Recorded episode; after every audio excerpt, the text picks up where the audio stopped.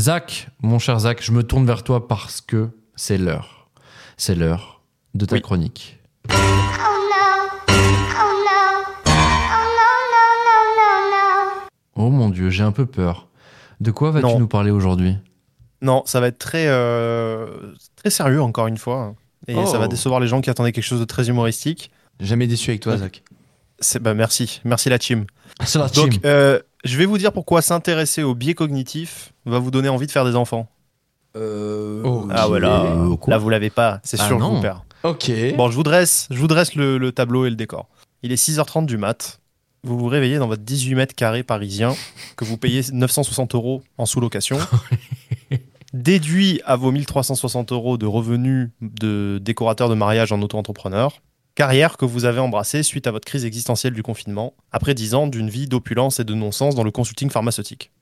Il vous reste à peu près 400 € en début de mois pour faire des courses, payer vos charges fixes, et c'est tout.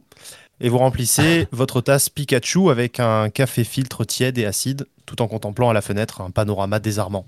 Votre horizon est de 18 mètres, tout au plus, avec en face la façade agonisante d'un immeuble de bureau, d'une administration publique dont vous ne connaîtrez jamais le nom. Et au-dessus, ce dôme gris, permanent, parisien, oppressant, suintant mélange de cumulus et d'éjection de gaz qatari.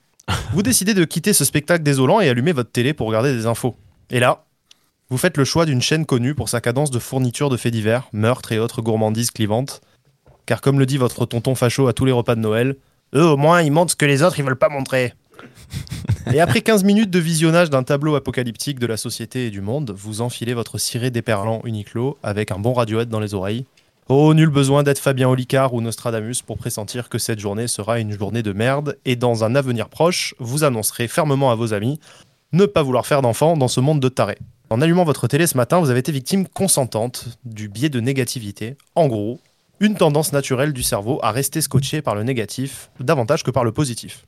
Le biais de négativité serait un héritage de nos ancêtres préhistoriques, comme un mécanisme de survie pour rester alerte sur les dangers, afin de mieux les anticiper à l'avenir, et ce filon est largement exploité par certains médias pour retenir votre attention, ce qui leur permet derrière de demander 200 000 € à Peugeot pour vous envoyer une pub sur la nouvelle 208 tout électrique, entre un viol d'enfant et un bombardement palestinien.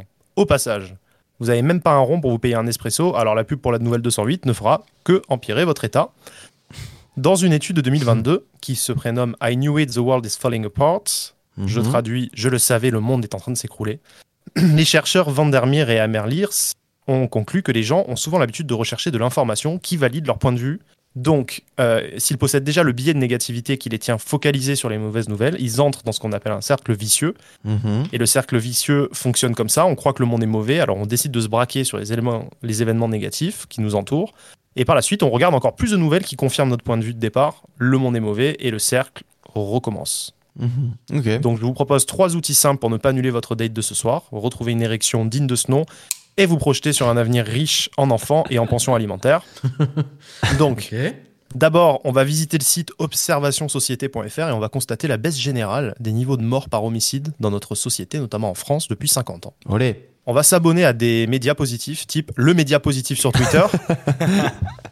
Et selon la science, on peut aussi pratiquer tous les jours de la gratitude, complimenter les gens, servir la soupe au resto du cœur. Bref, du positif, dire du positif, jusqu'à penser positif.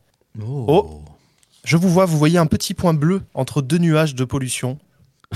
Et dans la façade d'en face, vous trouvez trop mignon ce nouveau pot de fleurs sur le bureau de la secrétaire. Mon Dieu, ayez-vous pensé positif.